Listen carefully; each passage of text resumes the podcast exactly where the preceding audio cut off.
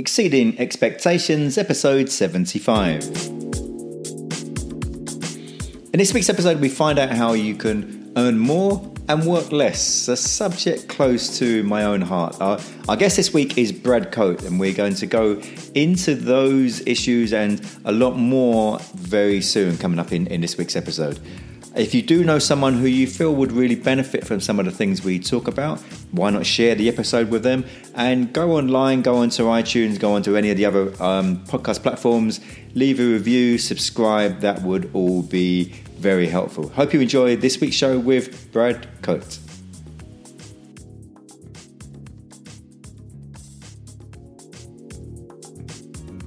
Exceeding expectations. My guest today, Brad Coate. How are you doing? How you doing, Brad? Awesome. Yourself? I'm very good, thank you. And you're in Toronto, in Canada. Correct. Just before we started recording, you were telling me that it's warm. Um, and, and, when you told me the temperature, it didn't sound very warm at all. But I suppose in context for, for Toronto, it, it's it's warm. Yeah, of course. It's uh, it's been a bit more mild this winter than uh, than traditionally, and less snow. So that's uh, good because I'm not a huge fan of the winter. And are you from Toronto? Um, I'm not from Toronto originally. Uh, I grew up in a town called St. Thomas, about three hours south. So, work wise, Brad, tell us what is it that, that you do? Yeah, so I, am a health practitioner and uh, I'm also a business coach for health practice owners on getting them to implement systems and essentially growing their health practices uh, so that they don't need to be actively involved as much in the day to day. And how long have you been doing that? Uh, I've been involved in the consulting coaching world for a couple years now, and uh, I've been a health practitioner in, in, the industry for almost 13. And how did you sort of get into all of that? Uh, well, originally I actually um, had went to school and I did business, and I started a liquidation-based arbitrage company, which was a bit more e-com, mm-hmm. and realized I wasn't really uh, into that as much. It wasn't my my as much of a passion, so what I ended up doing is going back to school, and um, I originally was going to do physiotherapy, and realized I didn't quite, you know, like the way that it was ran. So I ended up becoming a trainer, and then getting my medical license um, a year or two later, and uh, ultimately started down the road of trying to get my clients or patients the best results possible, and that kind of took me through a path of opening my own health practices, clinics, and ultimately I had a training uh, facility as well as a clinic integrated um, into one location. And when you say a training facility, so what kind of training are we talking about?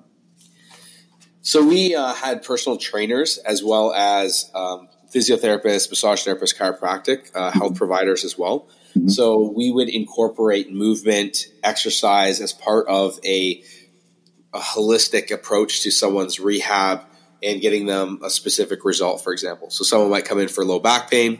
Mm. It's really important in a low back pain that we also do some strengthening of specific muscles as well as a stretching routine, routine and uh, along with a therapy. Mm.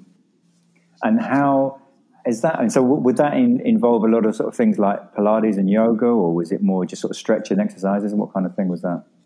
It was a lot of resistance training exercises. So uh, we didn't have yoga or Pilates on site. We did have some joint partnerships with uh, local um, clinics and, and uh, studios that were around that took care of that aspect. Mm. Um, the stretching and stuff that we did was more manual work. We did a thing called fascial stretch therapy, uh, which is a table based stretching routine.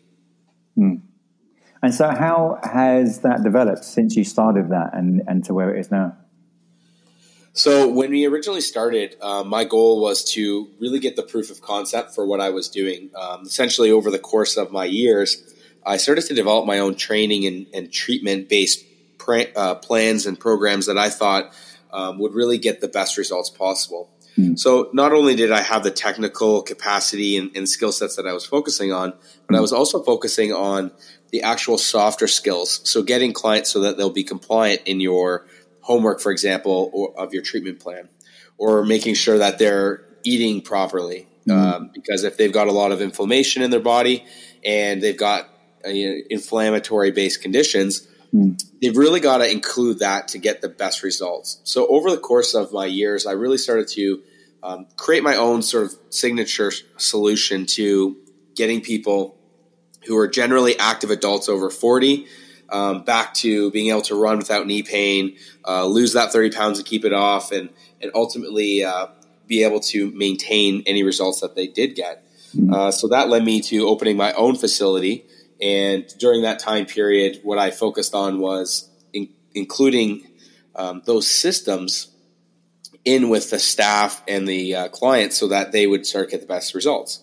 Mm. Um, and over the course of about two and a half years, uh, we really started to grow the business. And mm. what I started to realize myself was I um, was really good at the systems based um, setting stuff up, like the marketing strategies, the hiring, uh, how to over deliver on your um, client's journey. So I started to naturally get more into consulting and solving problems for other health practice owners and gym owners um, who are having issues with one of those kind of categories.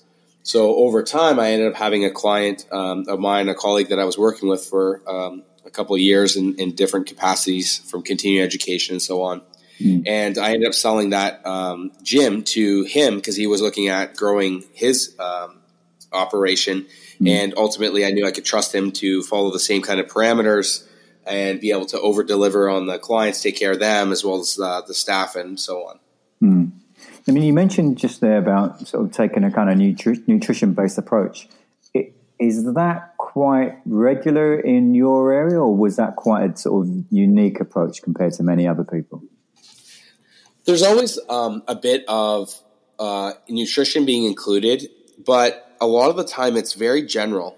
Mm-hmm. And what we really did differently is we were focused on an individualized approach. Mm-hmm. So when you would come to us, we would do what we call a health consultation mm-hmm. Or a discovery visit. And we would actually sit you down and gauge where you are in terms of your movement. So how well do you move? Um, how well, you know, uh, is your nutrition, sleep and stress? And mm. are there any limitations, pain, joint restrictions, or things that are limiting you? So you might come to us to lose 30 pounds, mm. but we would identify, well, you've got some back pain, and traditionally you've had some back issues. We know you're limited with these things, so we need to incorporate these exercises. We also are looking at your nutrition and your, you know, your how you're eating and the way you're eating is not quite advantageous to that goal. So we're going to recommend we do this type of process. Mm. So what we did, even though uh, nutrition is kind of prevalent, um, we were really specific to the individual who came in on giving mm. them exactly what they needed at that specific time. Mm. And as they went through the program, six months later, they might be doing something that's actually completely different than when they first started because mm. They got to a different point, if that makes sense. And would people find it quite diff- difficult to establish sort of those new sort of eating habits that they maybe weren't used to? It, it kind of depends on who it is, um, but a lot of it comes down to, and this is part of the um, strategy and kind of the IP that we we really worked with was having the ability for the health practitioner or the trainer or even just sometimes the front desk receptionist to be able to have a communication that was impactful for the person. Mm. So getting them to understand the importance and getting them to, you know, break down what might seem like an overwhelming, daunting kind of thing mm. into a very manageable, coachable process. So we would mm. never give like someone a huge routine and say, change 500 things at once. We'd hmm. focus on one. So if hmm. you first started, you might say, you know what? We need you to drink X number of water um, for this week. And hmm. we wouldn't do, we wouldn't go to the next step until we achieved the first one, if that makes sense. And so, how were the how were the results that you were getting? So, the results that we ended up getting were, were quite significant, and um, I think we've got around 100, 120 uh, video testimonials of people sharing their experiences and so on, and and um, and people have been really, really satisfied with it. The big thing that it, you know I think really contributes to that is one, um, we really focus on attracting and converting only those people who are the best fit for our program and that we could really help. Mm-hmm. I think that's one really big way um, in terms of like uh, exceeding expectations is really knowing who you're um, targeting and what problem you solve. Mm-hmm. I find a lot in in uh, health industry, people will take on anyone and everyone just to make money, fill a schedule, or whatever, mm-hmm. and often people don't get quite as good a result.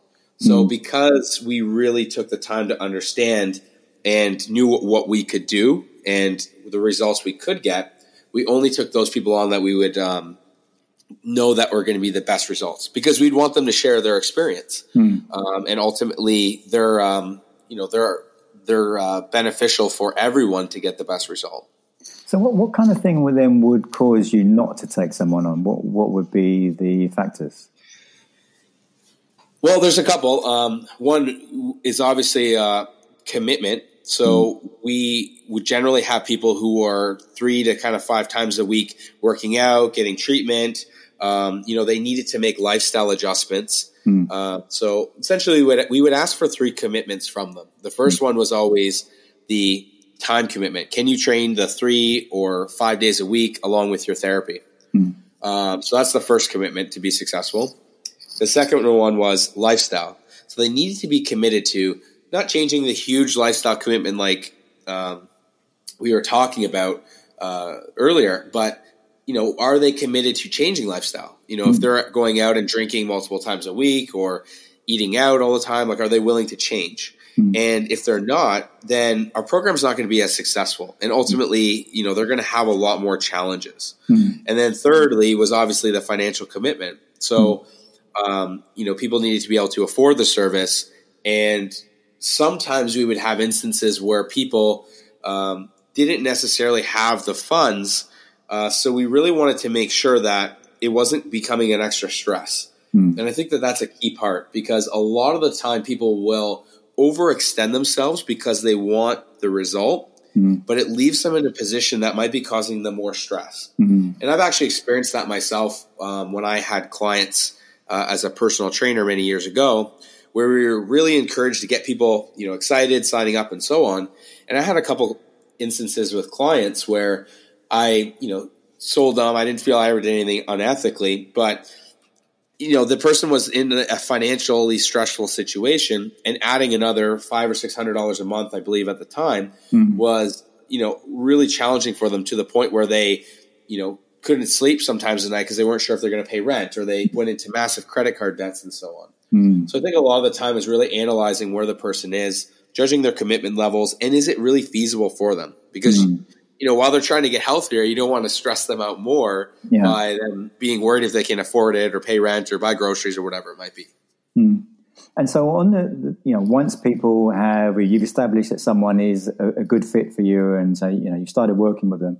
So typically, once they've sort of finished the or they've they've improved their their health and their back is feeling better, or whatever the case may be, is it then that's it goodbye, or do they sort of continue just working out with you guys? I mean, what happens then?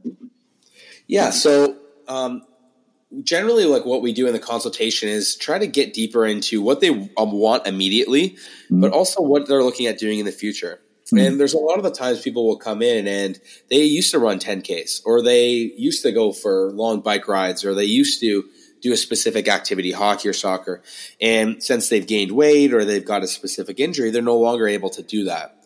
So a lot of the time people would say, you know, I want to lose weight and I want to feel better. But when we start digging deeper, they want to be able to play golf again or they want to be able to do whatever that activity was. So we really uh, mapped out addressing their main concerns right away, but also what they're looking at doing in the future. And as they go through the program and they start getting results, often we would say to them, especially if they didn't have any real specific goals past that point of losing weight or uh, getting their shoulder fixed up or back pain or whatever it is, we start to re-envision the goals. Well, what is, what is something that you want to do that you haven't been able to do? And sometimes we would have. I remember one um, one lady. She wanted to end up going into doing triathlons because her mom did triathlons and she was never really the most fit. So she wanted to be able to do something like that. Uh, so we actually started to transition her into a preventative rehab program and strengthening program to get her active into doing a triathlon, for example. So we really we really tailored it to the client, and often um, what happens is once they start getting results, they open up a whole new door and a whole new light for things that they wouldn't necessarily think that they could have done before. So it in itself exceeds their expectations from what they had when they, they first started with you. Exactly. And so, what you, I mean, you mentioned before we started speaking about how um, there was an article, and you had five steps in the article. The article was one that I, I uh, you know had wrote a couple of weeks ago, and it was really outlining um, how to over deliver. So we, um, as one of our core values, is we called it over delivering. Mm. And you know, over delivering is not really a word, I guess, but you know, we make it one for this, Mm. this purpose. Mm. And that's really our version of exceeding expectations. And over delivering always really means that we want to give the best experience possible and then some. So in the article, what um, what I really drafted out was a um, a, a thing that I shared from uh, the owner of Zingerman's Deli. He basically uh, Ari Weinzweig. He owns this um, seventy million dollar a year uh, business that's a deli, a roadhouse, um, mail order food, and, and a twenty or so other businesses. Mm. And um, his big thing is always focusing on that over delivery and the customer um, satisfaction at all costs. Mm. And he has something called the five steps to overcoming a complaint. Mm. And it's something that uh, when I did a mastermind, was luckily enough to be a part of and started to swipe and implement into our business. Mm. And uh, essentially, like what it is is it's a, a system that will start to neutralize the complaint and actually can start to change the um, you know change the outcome of what happens with the uh, with the complaint. Mm. So often, what happens is, and, and the reason this kind of came about was. Um, a lot of people are scared from conflict Mm. and they think, well, if a customer complains or a client complains or a patient complains, that there's got to be something wrong. And a lot of people are very uncomfortable. Mm. The reality is, is that if someone actually cares about your service or product, they're, and they complain, it shows that they have an interest and wanting to make it better. Mm. So if you can have a system in place that captures their feedback, rewards them for giving it, and helps them let you or helps them understand that you're making the necessary changes to be able to fix or overcome whatever that is, you can end up building a massive amount of retention as well as connection uh, and, and a family like tightness with those clients. Um, so I'll, I'll, list the five off and then I can send you the links Forever wants to, to read it. It's on my website. Um, the five are number one, acknowledge the complaint. Mhm. So you always want to acknowledge that the person is complaining in the first place. Mm. A lot of the time, people are very passive and they sort of shuffle it under the rug, which only pisses people off generally. Mm. So really acknowledge the complaint. You want to sincerely apologize, Mm. whether you agree with it or not, or you have all the entire story. Just apologize, and it could be something as simple as saying, "You know, I'm really sorry for what happened. Um, uh, I, I want to make sure that we make this better." Mm. So that leads us to the third. You want to take action to make things right. Mm. So if it's something you can deal with right away, um, for example, we would have sometimes where there's no towels or the, you know, the the garbage was overflowed because someone threw a coffee in it. All sorts of crazy stuff happens in clinics. Mm. Um, so we, you know, that's something simple. We can easily take care of that. Mm. If it's something that's a little more complex, like you know, the person's not getting as much result in their treatment plan, um, then we're going to take action to make things right. But we're going to tell them, listen, you know, tell us a little bit about what happened. Um, we'll try to figure out what's what's best, and at the end of the day, we'll make sure we solve this problem for you. Mm. And that might be you give them an entire refund. There's been times where um, we believe a lot in risk reversal, Mhm. and we would even say if for some reason you feel that you didn't get the results, and you you know in in quotations you put the effort in, obviously, Mm. um, uh, that will give you a refund. And there's been a couple times where we dropped the ball and I refunded those people, but they still retain clients and they brought me clients before. Mm. Number four was thanking thanking the um, thanking the client for bringing the complaint to your attention because if they didn't do it, you wouldn't even know it exists and you don't have any option to make it right. Mm. That person could go go off angry and they're telling their friends and family what happened. Mm. And then fifth, one of the most important is document the complaint and make sure that everyone on your team is aware of what happened and get ideas from them on how we can overcome it. Mm. So, um, the specific scenario that I was um, referencing before was we had someone who um, there. Uh, this was a, a trainer. The trainer was consistently late for about a week and a half to their training sessions, and our training sessions are, um, you know, higher end, one hundred fifty dollars an hour, and this person was five to ten minutes late for their sessions. So when this person came and complained, they they didn't immediately, but it was it was uh, maybe three or four sessions in when they actually came to complain. Um, the front desk receptionist followed this process. I reached out to them and had a meeting with them, and I got the information, trying to figure out what happened with the with the um, uh, staff member, um, and basically, you know, came up with a solution for her. And what I ended up doing was giving her um, the refund for those sessions mm. that she she she had completed, and I what I did also was I gave her um, a uh, like a uh, gift card pass thing to give to one of her colleagues or friends and said, you know what, I'll get I'll comp you for the past couple sessions. You know, it cost us a couple hundred dollars um, to make that right. Mm. But I also gave her uh, the pass to give to her colleague to come in and try the stuff out. Mm. Well, she ended up bringing someone else in, and her friend signed up with her, mm. and they were still clients even to this day. Hmm. Um, so it's an easy way for you if you have a system in place to go above and beyond in order to make things right, hmm. um, because your clients are the ones that are ultimately, you know, paying to keep everything uh, everything running and so on. If that makes sense. Mm. And so, did you see much change in your business from before implementing those procedures and afterwards? Yeah, the the big thing that we that we had was um, we didn't have a, a, solidified system for handling the complaints and documenting them and so on. So we had some people on the team who were you know really good at and, and empathetic, and they were okay having those um, you know those difficult conversations. And there was other people who really had a challenge, and the people who had the challenge. Um, I felt that the system really brought it up because now they had something to follow. And because everyone had the same standard, it allowed us to um, keep a tighter knit culture as well as a standardized system when things came up. So collectively as a team, we were all involved. If someone was complaining about, you know, the way the treat, how clean the treatment room is, or someone was complaining about, you know, I, I tried to call you and I couldn't get a hold of you, or whatever, whatever it might be, um, we had a specific system that everyone followed because often uh, the patient might not complain to the therapist about their treatment, um, you know, whatever might have went on, but they'll tell the front desk. And the front desk receptionist needs to have the tools and the skill sets to be able to accommodate that. So I, uh, what we we used to gauge was a thing called Net Promoter Score or NPS, and our NPS increased um, quite a bit over the couple months that we increased, uh, sorry, implemented this uh, complaint based system.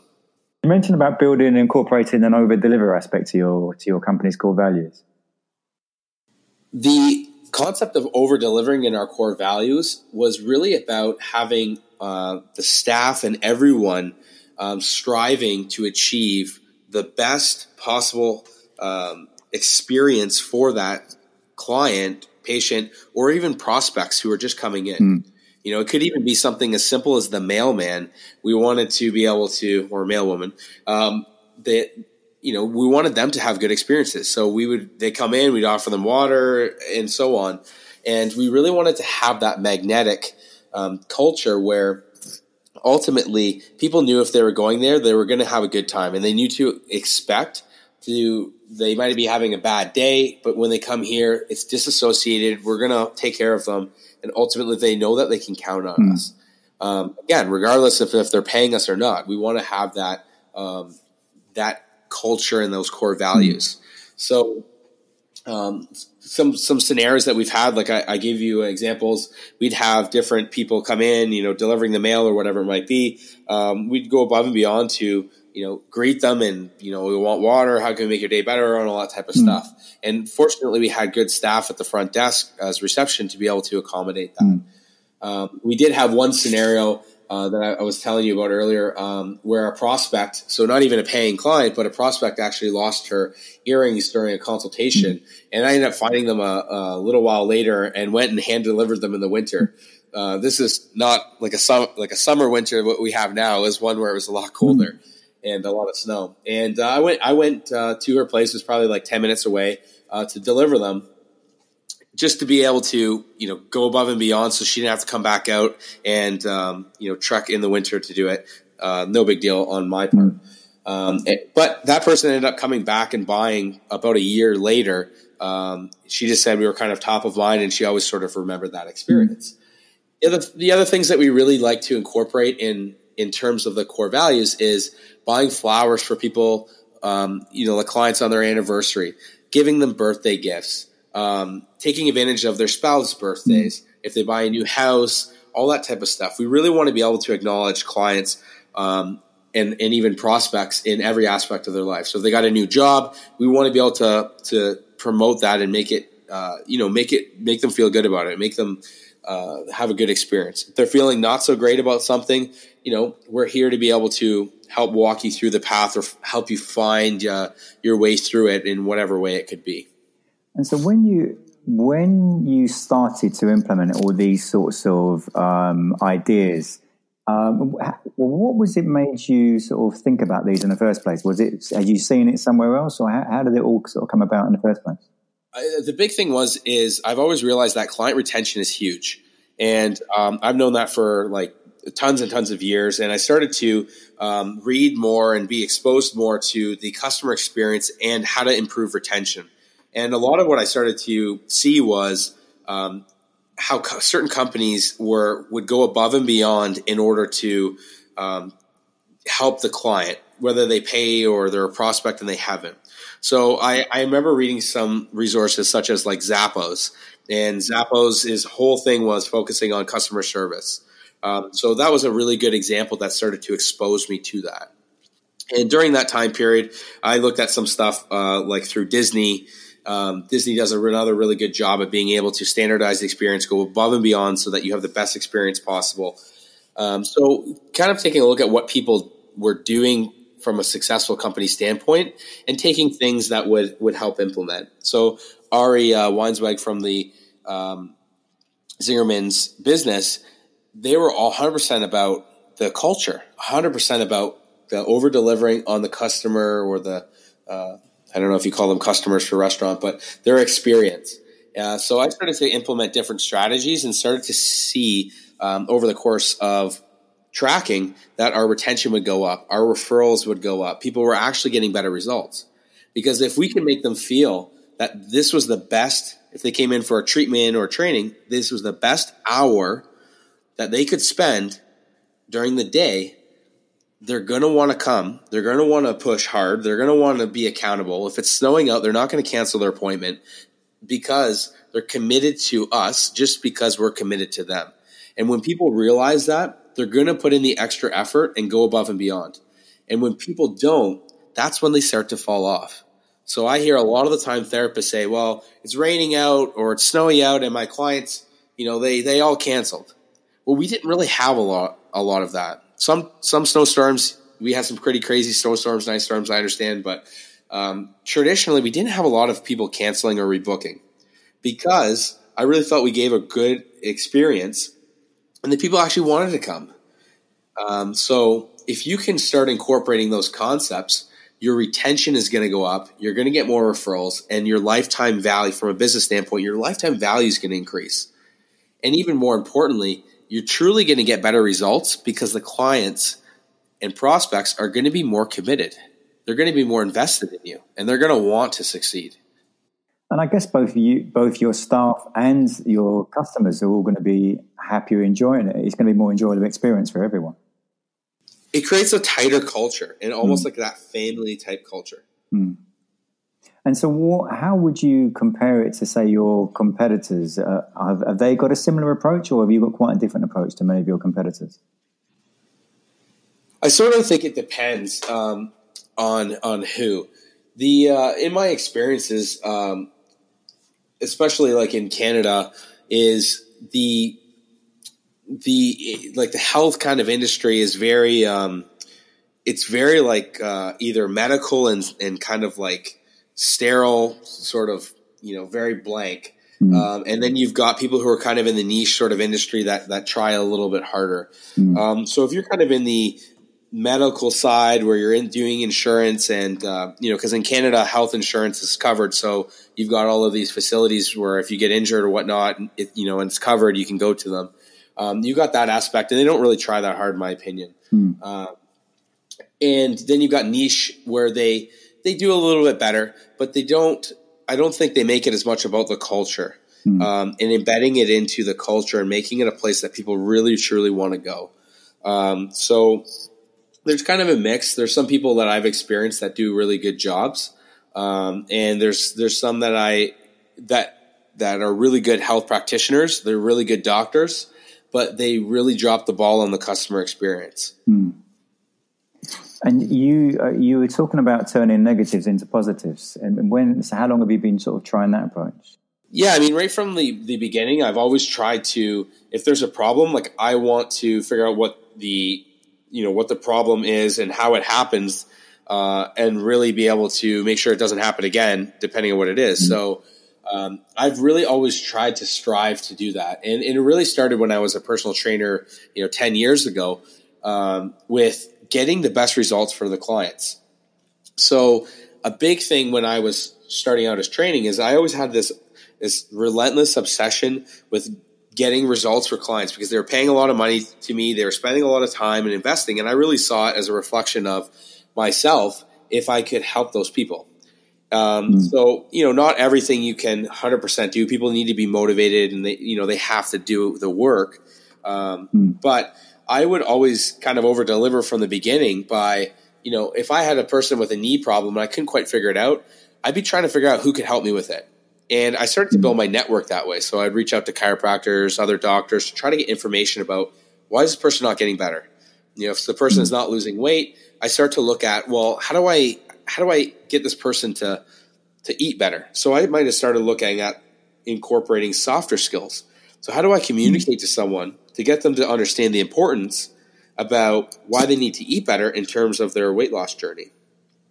And uh, just through that, I felt like I started to um, get a lot more, uh, a lot better results and a lot more compliance with the clients. Hmm. Where do you see your? How do you see your business growing in the next few years? What would you? How do you? How would you like it to be to grow? Well, my goal really is I want to be able to help ten thousand health practice owners essentially transform their businesses um, so they can make a larger impact, so that they can have the lifestyle and the freedom um, to be able to do whatever it is that that's really why they they got into business in the first place. Um, mm-hmm. So a lot of what I'm doing is is focusing my time and efforts on making sure that my clients uh, who own health practices win. They they that they can navigate through the stresses and the difficult times and autom- uh, with the with the goal of getting them to that period where they are um, able to leverage their time and they're not having to be burnt out and, and so on. Hmm. Has, has, technology affected you much or your industry? Um, well, if anything, I think technology, there's pros and cons. So technology makes a lot of things easier, but it also makes people lazy. So mm. in terms of over delivery, we use things like customer relation management software or CRM and we use that to send uh, notes to the front desk, for example, to say, you know, hey, Tony hasn't been in in a while. Um, make sure you give him a call just to follow up with them to make sure everything's okay. So that would be an automated message to go to the front desk, and the front desk would actually call them and uh, give them a call. We would send handwritten notes, for example, saying, "Hey, you haven't been in in a while. We hope everything's okay." Or even if they haven't been in in a while, we would send them a birthday card saying, "Hey, happy birthday, best wishes. Let us know if you need anything in the future."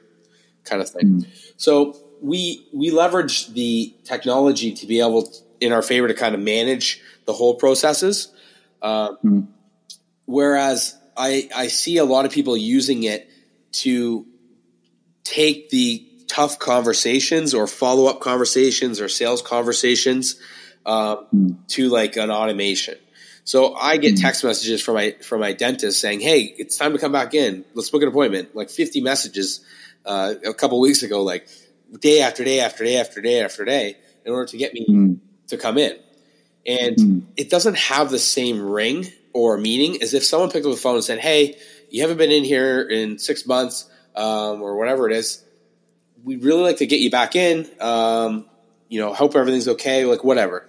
I feel like if you're using technology to help you leverage it in that way, um, it's you're going to have some problems. But if you use it to leverage keeping organized um, of who you need to follow up with, sending the letters, doing the calls, then it works a little bit more in your favor. Hmm. What, what are your general thoughts on exceeding expectations, Brad?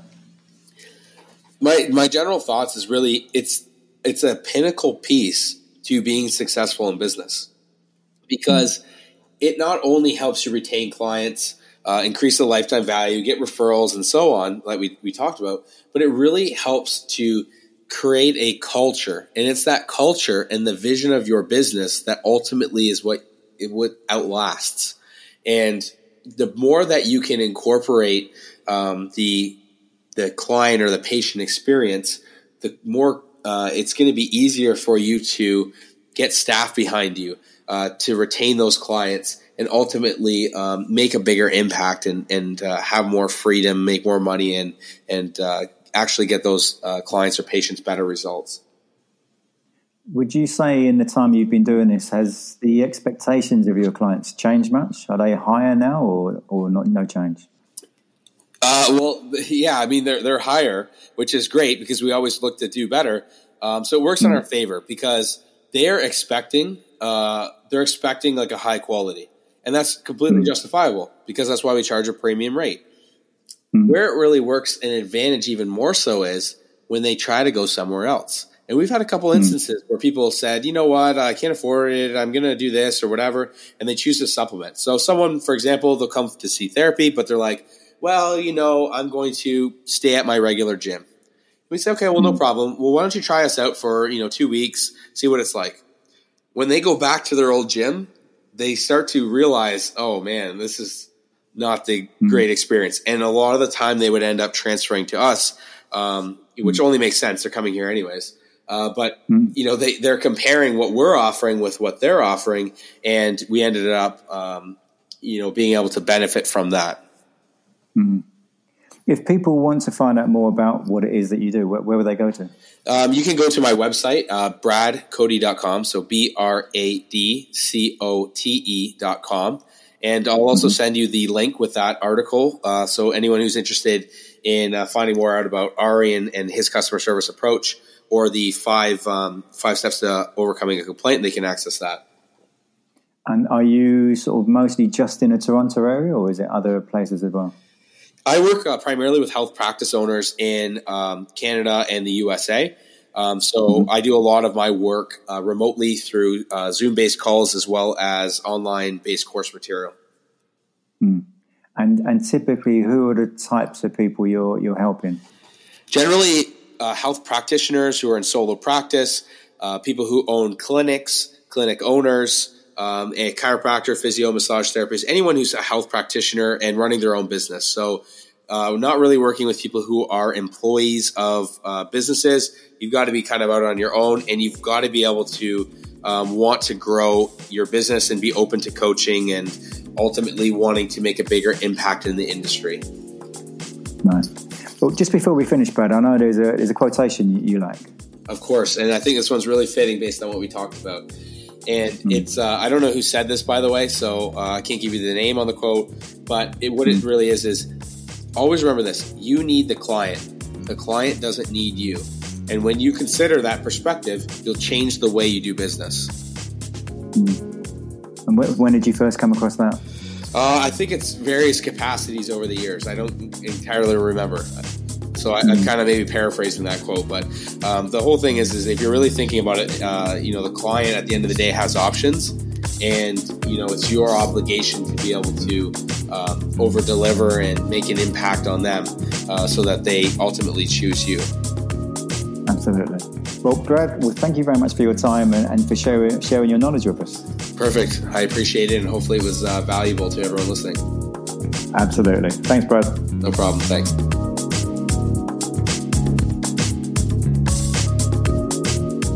Next week, episode 76 is with Richard Matthews. And Richard, he travels around the uh, US in an RV with his family, doing business in many different states in America. We, we hear some fascinating stories from him. He, he talks a lot about automation and podcasting and, and marketing and building powerful business systems. And we also hear some great stories about how he started earning a lot of money when he was still at school by selling things to the other school kids. So that's in next week's episode with Richard Matthews. Hope you enjoyed this week's show. Please do share it with someone who you feel will get some benefit from it. Subscribe, leave a review, and hope you have a great week.